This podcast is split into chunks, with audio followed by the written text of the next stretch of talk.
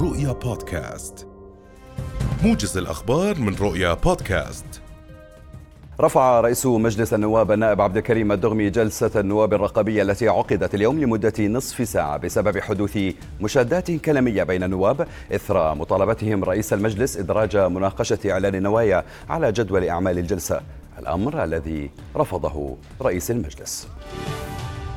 نظم عدد من المواطنين وقفة احتجاجية اليوم أمام مجلس النواب للمطالبة بإسقاط اتفاقية الغاز وإلغاء إعلان النوايا أو ما يعرف بالماء مقابل الكهرباء مع الاحتلال الإسرائيلي.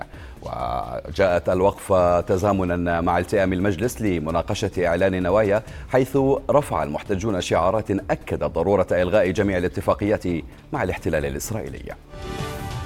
قال وزير الصحة الدكتور فراس الهواري أن المناعة المجتمعية ساهمت في خفض أعداد الإصابات بالرغم من وجود سلالة دلتا. وأضاف الهواري خلال اجتماعه مع لجنة الصحة النيابية أن نسب الإيجابية الأعلى في فحوص كورونا كانت في الشمال. وأشار أيضا إلى أن الكوادر الصحية تنتقل إلى حيث تتواجد البؤر وتتحرك بشكل مستمر. أعلنت وزارة التعليم العالي والبحث العلمي اليوم أن العدد التراكمي للإصابات بفيروس كورونا بين أعضاء هيئة التدريس والإداريين والطلبة المتواجدين على مقاعد الدراسة بلغ منذ التدريس في الجامعات والكليات الرسمية والخاصة للفصل للفصل الدراسي الأول ما مجموعه 4126 إصابة.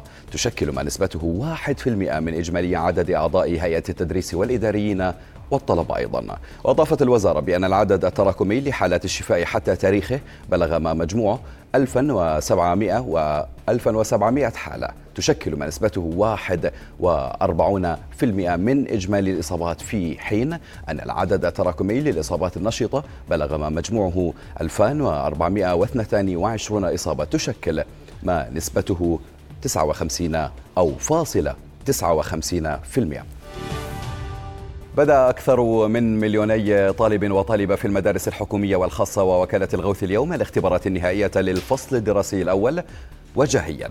وأيضا وفق وزارة التربية والتعليم فإن إجراءات الامتحانات تضمنت تقسيم صفوف المدارس التي تعمل بنظام التناوب إلى مجموعتين ألف وباء حيث تحتوي كل مجموعة على نصف صفوف المدرسة تقريبا.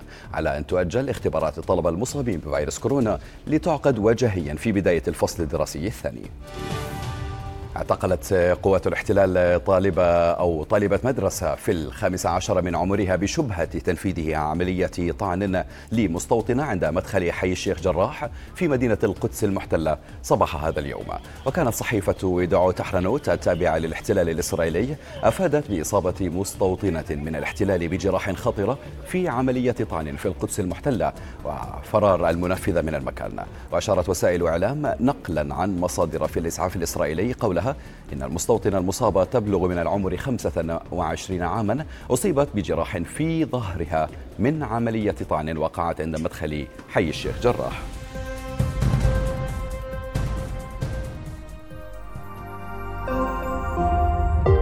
رؤيا بودكاست.